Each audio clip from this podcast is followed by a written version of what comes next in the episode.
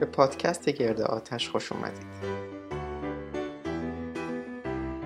این پادکست دریچه ای هست به تجربیات و آموخته های من. تجربیات و آموخته های هیچ یک از ما وحدت موضوعی نداره. پس چیزایی هم که توی این پادکست ازشون حرف می‌زنم ممکنه وحدت موضوعی نداشته باشم.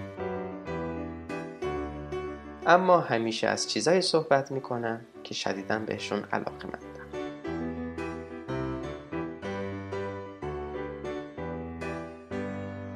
درود محمد تماسبی هستم. با یکی دیگر از قسمت های گرد آتش در خدمتون هستم. امروز رو می‌خوام در مورد کلسترول باهاتون صحبت بکنم و یه حسی بهم میگه که احتمالا این قسمت دو بخش بشه. برای اینکه هر بخش کوتاهتر بشه به دو قسمت تقسیمش می‌کنم. پیش از پرداختن به بس به یه سری از دیدگاه ها و تعاملاتی که توی فضای مجازی در رابطه با این قسمت ها داشتم می‌پردازم. روز 0000 که یکی از دوستان قدیمی هست الان توی آمریکا زندگی می‌کنه.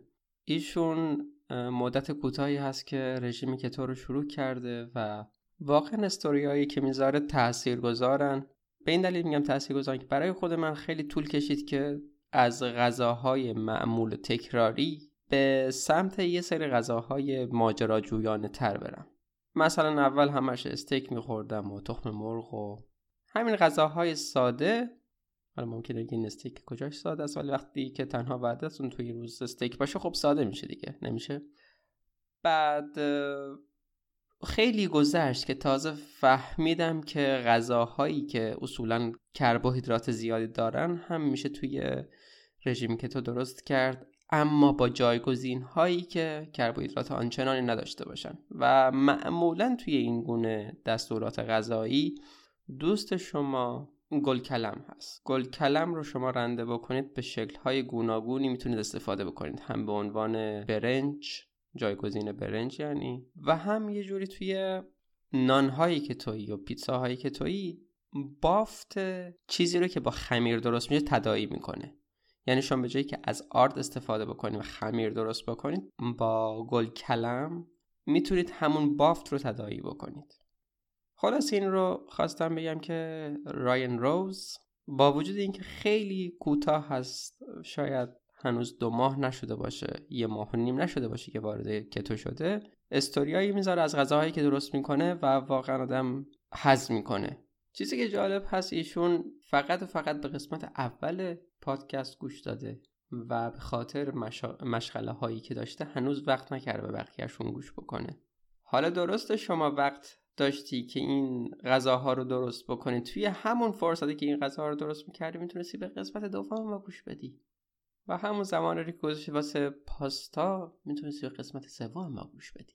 ولی بگذاریم دست شما درد نکنه پیشرفت بسیار عالی بوده و بسیار بسیار تأثیر گذار یه پرانتز آخر این بند اضافه بکنم یه صحبتی بکنم در مورد غذاهای تکراری. زمانای قبل از آشنایی با رژیمی که تو دوران ما قبل که تو مثلا می‌خواستم توی وقت صرف جویی بکنم یه غذایی رو بیشتر درست می‌کردم که واسه فردام یا بعدی بعدی من بشه. مثلا اگر می‌خواستم چلو مرغ درست بکنم یه مقدار درست می‌کردم که هم واسه امروز بشه هم فردا. از لحاظ نظری و از لحاظ اندازه و اینها درست بود ولی روز دوم که میخوردیم ممکن بود احساس تکراری بودن بهمون دست بده. همون روز دوم. روز سوم اینا که دیگه نبگو و نپرس کلا خود بدن ارور می‌داد. که چی کار داری می‌کنی چرا همش داری این غذاهای تکراری رو به ما میدی؟ حالا جالبه همین چلو مرغ چلوش شما حذف بکن مرغ بخور هر روز. احتمال این که تا یه ماه هم بدنت ارور نده هست. چون که غذایی که داره می‌خوره دیگه اون مزاحماش که کربوهیدرات هستن نداره و خیلی راحت کارش رو انجام میده. همه چیزی که بهش می‌رسه تجزیه می‌کنه و به اون اجزای اصلی و اون مواد غذایی اصلی می‌پردازه. دیگه مزاحمی نداره. دیگه کربوهیدرات نیست. کربوهیدرات اصلا منبع غذایی نیست. کربوهیدرات یه چیز زیادی هست که می‌تونید کاملا حذفش بکنید و توی رژیم تو اون کربوهیدرات های ساده رو باید اصلا کامل صفر از برنامه غذایتون حذف بکنین. و با حذفشون هیچ مشکل که واسهتون پیش نمیاد هیچی بدنتونم ارور نمیده. بهروز عزیز توی صد روز رژیمی که تو تونسته خودش رو از 57 کیلوگرم برسونه به 47 یا 48 و هلوش همین خط ثابت نگه داره. عالی تبریک میگم. و جالب این که رژیم های دیگه هی میگن که یه حد نهایی هست یه حد اکثری هست واسه یه میزانی که ما می‌تونیم توی ماه وزن کم بکنیم. در غیر این صورت فلان میشه به امان میشه. اینها رژیم های محدود کننده کالری یا رژیم های گرسنگی هستن که این بلاها رو سر آدم میارن.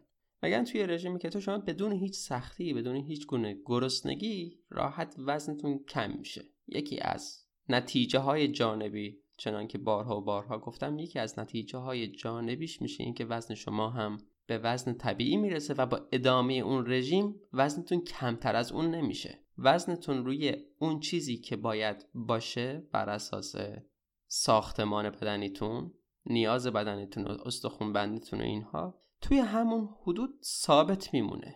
و اینجوری نیست که یه روز یه وزن داشته باشین چند روز بعدش یه وزن کاملا متفاوت. و چون که اصلا سختم نیست این رژیم از این نظر که گرسنگی واسه شما ایجاد نمی‌کنه شما می‌تونید همه عمرتون اون رو دنبال بکنید و یه رژیم نیست یه سبک زندگیه. حالا این رژیم هایی که میگن روزی اینقدر کالری بخورید اینها چقدر آدم می‌تونه به اون رژیم ها پایبند بمونه؟ آخه این رژیم ها همیشه روز به روزشون سختی و گرسنگیه. هر روزش شکنجه است. هر روزش محاسب است. ولی وقتی شما اصل رو بر این بذاری که من غذای طبیعی می‌خورم دیگه نیازی به این شمارش ها نیست. مطمئنین که هر وقت که گرسنتون شد بدنتون خودش واکنش نشون میده با حس گرسنگی شما رو مطلع می‌کنه و تا زمان سیری هم می‌تونید از اون غذاهای سالم به هر مقدار که می‌خواهید بخورید. فقط اصراف زیاده روی نکنید. و اصراف زیاده روی هم نمی کنید چون که این غذاها چون واقعیان سیره واقعی هم دارن. شما رو زود سیر می‌کنن و تا کلی وقت هم گرسنه نمیشید. و بهروز از کسایی بود که بسیاری از دستورات غذایی و برنامه های غذایی رو که توی گروه های دیگه پخش می شدن واسه من ارسال کرده بود. دستش درد نکنه. خیلی برنامه های غذایی متنوعی بود. خیلی ایده های خوبی توشون بود. و واقعا یه سری پیشنهادات اینجا و ایران با هم فرق می‌کنه. مثلا سس مایونز اینجا تقریبا می‌تونم بگم توی تو میشه مصرف کرد. گویا سس مایونز ایران نمیشه. پنیر خامه های اینجا رو نمیشه مصرف کرد. قند بالایی داره ولی و خامه ها اکثرا قند بالایی داره ولی بهروز یه سری عکس از برچسب مواد غذایی تو ایران فرستاد. مثلا این موردا رو با وجود که اینجا قندشون بالاست ولی توی ایران قند خیلی پایینی دارن. مثلا خامه ها و پنیرهای خامه ای پس این مواد غذایی رو می‌تونید استفاده بکنید. ولی یه مسئله هست در مورد برنامه غذایی. همینجور که اشاره کردم بدن یه حسی داره یه حس پایه‌ای به اسم گرسنگی. ما این حس رو می‌ذاریم مبنا و غذاهای طبیعی رو می‌ذاریم مبنا و هر وقت که گرسنه شدیم به قدر سیری از این غذاهای طبیعی می‌خوریم. یعنی ما نیاز به برنامه غذایی نداریم برای فلان ساعت به همان ساعت. همینجور که عرض کردم اصلا مهمم نیست که این غذا تکراری باشه. چون که این غذا طبیعی هست تکراری بودنش هم بدن رو آزار نمیده. پس ما اصلا نیازی به چیز دست و پاگیری مثل برنامه غذایی نداریم. ولی این برنامه غذایی اسم غذاهایی که توشونن خوب هستن چون که به ما این ایده رو میدن که چه امکاناتی ما داریم توی این رژیم. و اما یه نکته دیگه بعضی غذاهایی که توی این برنامه های غذایی ذکر میشن خب بعضیشون واقعا خوبن اما بعضیشون اونچنان غذاهای سیر کننده ای نیستن. و حدس من اینه که بعضی از این غذاها بعضی از این کسایی که این برنامه ها رو تدوین می‌کنن احتمالا همچنان زیر سایه شوم این شایعه هستند که کلسترول برای ما بده. که این قسمت بهش می‌پردازیم. کلسترول برای ما بد نیست. بذارید اینجا یه تمایز رو ایجاد کنم بین غذایی که میشه توی رژیم کتوژنیک خورد و غذایی که هم کتوژنیک هست و هم سیر کننده. مثلا میرزا قاسمی رو میشه توی رژیم کتوژنیک خورد. خود من هم هر از گاهی می‌خورم و خیلی طعم بادمجون اینها رو دوست دارم. خیلی هم توجه نمی کنم اتفاقا به این که کربوهیدراتش چقدر باشه چقدر نباشه و اینها. و من رو هم به اصطلاح از کتو خارج نمی‌کنه. اما اگر که انتخابی داشته باشم بین میرزا قاسمی و استیک مطمئنا میرم سراغ استیک و اگر که میرزا قاسمی می‌خورم احتمال زیاد تنها وعده اون روز هم نیست. ولی اگر استیک بخورم میشه تنها وعده ای که در اون روز می‌خورم. چون که یکی از این غذاها هم کتوژنیکه و هم سیری پایداری میده. ولی یکیشون کتوژنیک هست. اما آن سیری پایدار رو نداره. پس چطور ما وقتی که می‌خوایم رژیم رو شروع بکنیم با یه برنامه های غذایی خیلی ساده شروع بکنیم. هر روز استیک بخوریم هر روز آب گوشت بخوریم هر روز کتلت بخوریم البته بدون زیر زمینی. هر روز مرغ سرخ شده بخوریم. و بعد از یه مدت که فهمیدیم چه کارایی میشه کرد هر از گاهی واسه تنوع غذاهای دیگه هم به برنامه غذاییمون اضافه بکنیم. و خوبیش این هست که ما کلا با یه سیستم جدید از غذا آشنا میشیم و یه سلیقه غذایی جدید رو توی خودمون پرورش میدیم. مثلا اگر میرزا قاسمی بخوریم که مقداری کربوهیدرات داره ما سختتر می‌تونیم از غذاهایی مثل برنج و اینها فاصله بگیریم که کربوهیدرات دارن. وقتی که غذاهای گوشتی بخوریم طب ما انقدر با گوشت و چربی و پروتئین عادت می‌کنه که دیگه اصلا رغبتی هم نمی کنیم به اینکه به چیزای کربوهیدراتی برگردیم. یه سری غذاها درسته که میشه که تویشون هم درست کرد. مثلا پنکیک که بدون آرد و اینها بدون آرد گندم البته خودم هم درست کردم. ولی اگر که ما ابتدای رژیم بخوایم این کار رو انجام بدیم بدن ما همچنان با اون غذاهای قدیمی خداحافظی نمی‌کنه و با طبع و مزه های جدید آشنا نمیشه و عادت نمی‌کنه. مخصوصا زمانی که مثلا توی غذای مثل پنکیک بستنی های کتویی اینها بیایم از شیرین کننده های بدون کالری استفاده بکنیم یا شیرین کننده های بدون قند. اینها چون که شیرین کننده هستن باز ترشح انسولین رو تحریک می‌کنن. توی قسمت قبلی مفصل در موردش صحبت کردیم اینجا دیگه صحبت نمی‌کنیم. پس همه چیز رو ساده بگیرید و هرچه ساده تر بگیرید موفقیتون بیشتر میشه و راحت تر پیش میرید. این هم چون که صحبت از برنامه غذایی شد گفتم اضافه بکنم. به برنامه غذایی به عنوان یه نمونه از غذاهای ممکن نگاه کنید اما اصل رو بذارید بر غذای طبیعی خوردن و بروز حس گرسنگی و همچنین حس سیری. تحماسبی دات وایلین دات ستر حد زدید که از فامیل باشه و درسته. البته همه فامیل ما توی املای انگلیسی اسمشون یا بهتر بگیم املای لاتین اسمشون از ای استفاده می‌کنن تحماسبی و من تنها کسی هستم تا اونجا که می‌دونم که توی پاسپورتم و توی همه مدارک رسمیم نوشتم تحماسبی. فعلا که مسئله نبوده ولی اگر یه زمانی بحث ارث و میراث بشه فکر نمی کنم بنده ارسی ببرم از کل این خاندان. ایشون مدتی هست که رژیمی که تو رو شروع کرده و بعد از حتی اولین قسمت ما بود که رژیم رو شروع کرد. اما تو همین مدت کوتاه هم نتیجه هاش رو دیده. بارها و بارها گفتم و هر چقدر هم تکرار کنم کم گفتم که یکی از نتیجه های جانبی رژیم کتوژنیک وزن کم کردنه. ایشون اصلا اضافه وزن نداشتن و انگیزشون برای وارد شدن به این رژیم کاهش وزن نبود. ولی همچنان کسایی هم که مشکل وزن ندارن از نتیجه های سرشار این رژیم بهره میشن. مثلا برای این پسر ما مزیت اصلی این بوده که راحت با یه وعده غذا می‌تونه به کارش بپردازه و وسط کار قندش نمیفته تمرکزش به هم نمیریزه با آرامش و با دقت به کار حساس خودش که تعمیر ویالون و تنظیم ویالون هست می‌پردازه.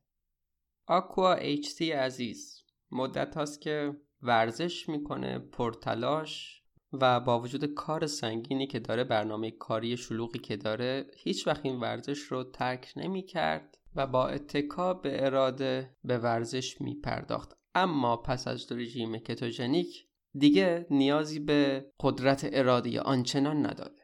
چون که گرسنش نمیشه بعد از تمرین خسته نمیشه و می‌تونه راحت با آرامش ذهنی تمام به ورزشش بپردازه.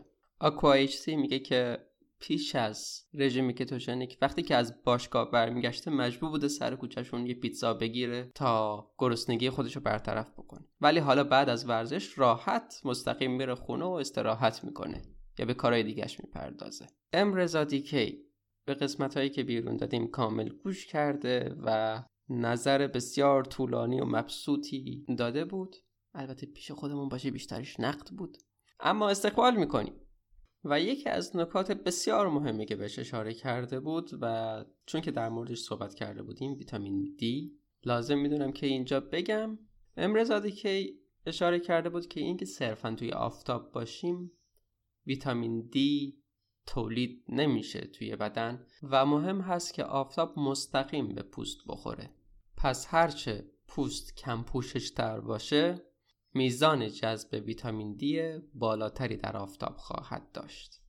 خب حالا می‌پردازیم به بحث کلسترول و احساس می‌کنم که پیش بینیم درست از آب در اومد و با توجه به حجمی که حجم یادداشتی که دارم و زمانی که تا الان صرف ضبط شده مطمئنا این قسمت دو بخشی خواهد شد. پیش از وارد شدن به بحث یه چیزی رو بگم در مورد همین بحث امروزمون. و در مورد همه قسمت های پادکست. و در مورد هر چیزی که توی زندگی یاد می‌گیریم. هر مبحث جدید هر مهارت جدیدی که یاد می‌گیریم. تقریبا هر کدوم از ما این تجربه رو داشتیم که اومدیم یه سکه رو گذاشتیم زیر یه کاغذ بعد با گوشه یه مداد روش کشیدیم و هی کشیدیم و کشیدیم و کشیدیم تا آخر نقش اون سکه هویدا شده. یادگیری هم مثل همین هست. اول ما یه بار مداد رو می‌کشیم و اصلا به نظر نمیاد که چیزی شاید زیر اون کاغذ باشه. ممکنه اون نقاطی که برجستگی بیشتری دارن ما متوجه تفاوتشون از نقاط دیگه که عمق بیشتری دارن بشیم. بعد توی سری بعد که مداد می‌کشیم بعدی بعدی بعدی هر بار یه جزئیات بیشتری دستگیرمون میشه. هر بار یه تصویر کاملتری بهش دست پیدا می‌کنیم. یه سری چیزا قبلا بهش برخورده بودیم. یه سری قسمت ها مداد از روش کشیده شده بود. اما آنچنان اثر روی کاغذ برجا نذاشته بود. ولی هرچی که این مداد رو بیشتر می‌کشیم بیشتر متوجه اون برجستگی ها و فرو رفتگی ها میشیم. اول اون نقاط خیلی محرز واسمون مشخص میشه و بعد اون نقاط پنهانی تر و به تدریج با کشیدن مداد روی کاغذ نقش کامل تری رو از اون سکه به دست میاریم. این بحث هم همین جوره. اول که قسمت رو بیرون دادم و اسم رژیمی کتوژنیک رو آوردم سوال مطرح شد که نمونه غذاهای این رژیم چی هستن؟ توی قسمتی هم که در مورد غذاهای مناسب این رژیم صحبت کردیم. اول کلیت رو گفتیم که چه غذاهایی مناسبن و بعد مثال زدیم. و همینجور بسته به مناسبت مثلا همین قرنطینه و کووید 19 و ماه رمزون قسمت های دیگه ای رو هم بیرون دادیم که باز به این رژیم مربوط می شدن و حالا هم که دیدگاه ها رو بررسی کردیم به جزئیات بیشتری از این رژیم پرداختیم و زوایای مختلفی رو بررسی کردیم و هر بار که این بحث رو بیشتر بهش می‌پردازیم نقش های بیشتری برامون هویدا میشه. بعضی از این منابعی رو که استفاده کردم در این قسمت بارها و بارها بهشون گوش دادم نگاهشون کردم خوندمشون و جالب همین قضیه در مورد اونها هم صدق می‌کنه. با وجود اینکه من بارها و بارها این کلیپ ها رو نگاه کردم بعضیشون کوتاه هم هستن. ولی این بار که داشتم یادداشت برداری هم می‌کردم متوجه یه نکاتی شدم که توی این بارها و بارها شنیدن ها از دستم در رفته بودن. توی این بارها و بارها این کلیپ ها رو به دوستان مختلف فرستادن. اصلا متوجهشون نشده بودم. اما این سری که با یادداشت برداری هم همراه بود و مجبور بودم یه سری جزئیات رو چک بکنم و بعد توی یادداشت بیارم باعث شد که چند بار دیگه هم این قلم روی کاغذی که روی سکه قرار داره کشیده بشه و نقش بهتری هویدا بشه. و مطمئنا این سیر ادامه داره. همینجا ختم نمیشه. و اگر جایی هم ابهام بود یا نیاز به صبوری هست که توی قسمت های بعدی بهشون بپردازیم یا ممکن توی قسمت های قبلی بررسی شده باشن اما چون که حالا فقط یه بخشی از صحبت بوده آنچنان توجه شما رو جلب نکرده کلیت رو متوجه شدید اما اون قسمت رو نه و نیاز هست دوباره بهش گوش کنید و خب تو قسمت های مختلف هم مطمئنا تکرار رخ میده و چیزایی که تکرار میشن نکات اساسی هستن. مثل اون برجستگی های عمق های نقاط عمیق همون سکه هستن. که تعیین کننده اساسی کلیت نقش هستن و ما باید ازشون آگاه باشیم. و بقیه چیزها جزئیاتی هستن که این تصویر رو کامل تر می‌کنن. و حالا این سال که آیا رژیم کتوژنیک برای کلسترول بده یا خوبه؟ رژیمی که همش توش ما چربی های اشباع می‌خوریم چربی های حیوانی می‌خوریم آیا این کلسترول ما رو افزایش میده ما رو دچار سکته قلبی می‌کنه یا نه؟ این رو می‌خوام انقدر واضح بگم که هیچ شکی توش نمونه و یکی از اون نقاط برجسته یا عمیق اون سکه باشه که دارید سعی می‌کنید نقشش رو روی کاغذ آشکار کنید. کلسترول عامل بیماری قلبی نیست. کلسترول اون دشمنی که سعی کردن ما باور کنیم هست نیست. چنان تبلیغ کردن که هر کدوم از ما باور داریم که کلسترول مضر رو ازش میترسیم. خود منی که دارم این حرف رو می‌زنم از زمانی که 13 14 سالم بود یادمه از غذای چرب میترسیدم. فکر می‌کردم که زمانی سکته قلبی می‌کنم و یه زمانی که خیلی دور نیست چاق میشم. اما دقیقا چیزهایی من رو چاق کردن و من رو در معرض بیماری قند و هزار مشکل دیگه کردن چیزهایی بودن به جز چربی. همون میوه و برنج و نون و سیب زمینی بودن که می‌گفتن بخورین. اینها بودن که همه این مشکلات رو به وجود می آوردن و همه کاسه و کوزه ها سر چیزی میشکست که تقصیر کار نبود. همه اینها سر چربی شکسته میشه. کبد ما رو میوه چرب می‌کنه قند چرب می‌کنه دیابت، سر، آلزایمر، بیماری های قلبی، عروقی اینها همه عاملشون قند و کربوهیدراتن و ما دهنمون از شیر میسوخت و ماست رو فوت می‌کردیم. و به جای اینکه این مواد رو که تقصیر کارن مقصر بشماریم کلسترول رو مقصر می‌دونستیم. مصاحبه ای هست از دکتر سارا هالبرگ که لینکش رو هم توی توضیحات گذاشتم. ایشون که از افراد کلیدی مؤسسه ویرتا هست توی این ویدیو شرح میده که در رژیم کتوژنیک سطوح کلسترول برای اکثر افراد بهبود پیدا می‌کنه. HDL که به اصطلاح بهش میگن کلسترول خوب افزایش پیدا می‌کنه و LDL که بهش میگن کلسترول بد یا تغییری نمی‌کنه اگر توی همون سطوح عادی خودش باشه یا حتی کاهش پیدا می‌کنه. اگر کسی هم از داروهای استاتین برای کنترل کلسترول خونش استفاده می‌کنه هیچ نیازی به تغییر دوز این داروها نداره. اصلا نیازی نداره که دوزش رو افزایش بده. و پس از مدتی موندن توی این رژیم سطوح کلسترولش کاملا تنظیم میشه. همچنین در رژیم کتوژنیک سطوح تریگلیسیرید خون هم پایین میاد. دلیل کاهش همه اینها رو میگیم و اما یه نکته دیگه. افرادی که وزن زیادی رو طی این رژیم از دست میدن مثلا 15 کیلوگرم چیزی بین 15 و 25 اینها از دست میدن توی یه دوره یه افزایش موقتی توی سطوح کلسترولشون به وجود میاد که البته اصلا جای نگرانی نداره. اما آیا این LDL یا کلسترول به اصطلاح بد افزوده ناشی از مصرف غذاهایی هست که عمدتا چربی هستن مصرف بالای چربی هست؟ خیر. این کلسترول خون که بالا میره ناشی از همون کلسترول های ذخیره شده در بافت چربی ما هست. و کلسترولی نیست که از غذای ما به دست اومده باشه. وقتی که ما رژیم کتوژنیک رو شروع می‌کنیم بدن ما یاد می‌گیره که از چربی استفاده کنه. چرا؟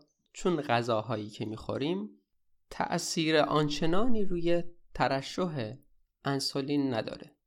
انسولین وقتی که ترشح میشه به بدن میگه که از چربی استفاده نکن. از همین قندی که توی خون هست از غذا به دست اومده استفاده کن و اضافیاش رو بکن ذخیره چربی. اما وقتی که انسولین نباشه بدن میره سراغ سوزوندن سلول های چربی ذخیره شده توی بدن.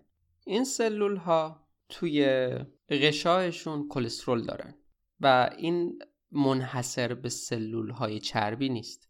در غشاء تک تک سلول های بدن از کلسترول استفاده شده.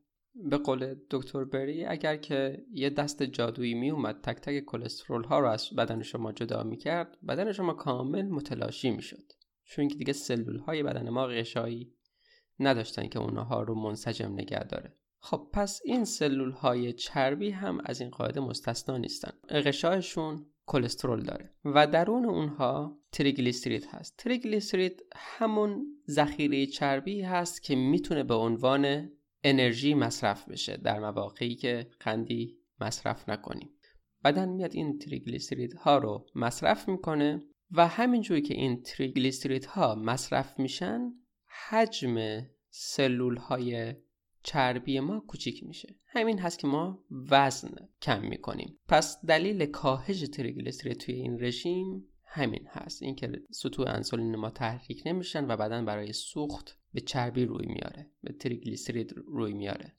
و پس از اون وقتی که سلول های چربی کوچک شدن فقط این تریگلیسیرید نیست که از غشا خارج میشه. کلسترول هم همراش به حرکت در میاد و در خون جاری میشه.